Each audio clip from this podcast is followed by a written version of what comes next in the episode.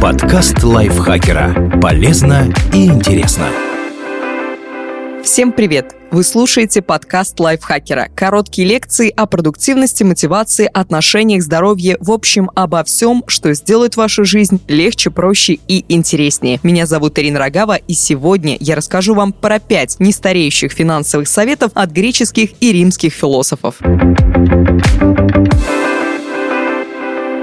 И первый философ – Эпиктет, Инхиридион. Из сущих одни вещи в нашей власти, другие не в нашей. В нашей – предположение, порыв, стремление, уклонение и одним словом, какие не есть еще наши дела. Не в нашей – наше тело, имущество, слава, выход в начальники и одним словом, какие не есть еще не наши дела. Что же это означает? Мы контролируем свои желания, мысли и поступки. Все остальное контролю не поддается, хотя мы часто пытаемся повлиять на внешние события. Когда вас захлестнули были эмоции или желания, помните, вы можете поддаться им или нет. Это всегда зависит только от вас. Вы сами решаете, поддаться ли сиюминутному порыву. Как применять совет в жизни? Вспоминайте об этом в магазине, когда вам захочется купить что-то ненужное. Или когда лень готовить, и вы подумываете заказать еду на дом. Не забывайте, что ваш выбор скажется на ваших финансах. У каждого такого решения есть цена. Софокл, Антигона. Нет в мире ничего столь же морально разлагающего, как деньги. Деньги – это инструмент обмена. Когда их недостаточно, чтобы достичь цели или приобрести желаемое, это приводит в уныние. Причем многие оказываются в ситуации, когда денег не хватает не только на достижение мечты, но и на то, чтобы свести концы с концами. Экономить в такой ситуации очень сложно. Как применять совет в жизни? Выработайте для себя основные финансовые принципы и придерживайтесь их. Например, тратить меньше, чем получается, и отслеживать все расходы. Чем больше вы контролируете ежедневные действия и траты, тем больше у вас шансов достичь большой цели. Когда вы четко понимаете, почему экономите, будет не так тяжело ограничивать себя. Марк Аврелий. К самому себе.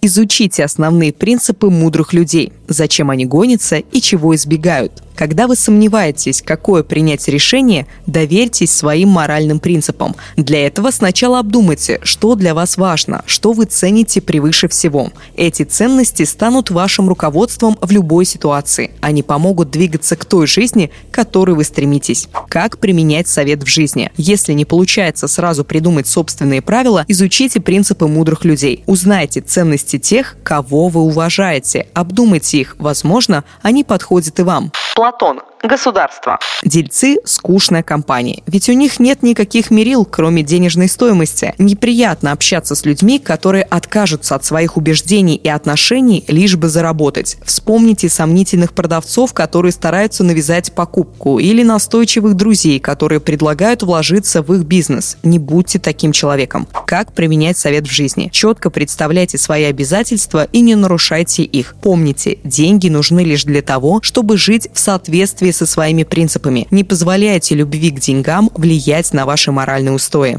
Эпикур. Письма. Того, кто недовольствуется малым, не удовлетворишь ничем. Нам хочется не отставать от моды и покупать самые новые вещи, но это опасный путь. К сожалению, современная культура только поощряет эту склонность. Потребителям постоянно предлагают все более новые совершенные товары. Как применять совет в жизни? Ничего страшного, если вы недовольны какими-то аспектами своей жизни. Это помогает развиваться. Но если это недовольство перетекает в потребность обладать все новыми и новыми вещами, вы никогда не испытаете покой и удовлетворение. Научитесь контролировать себя.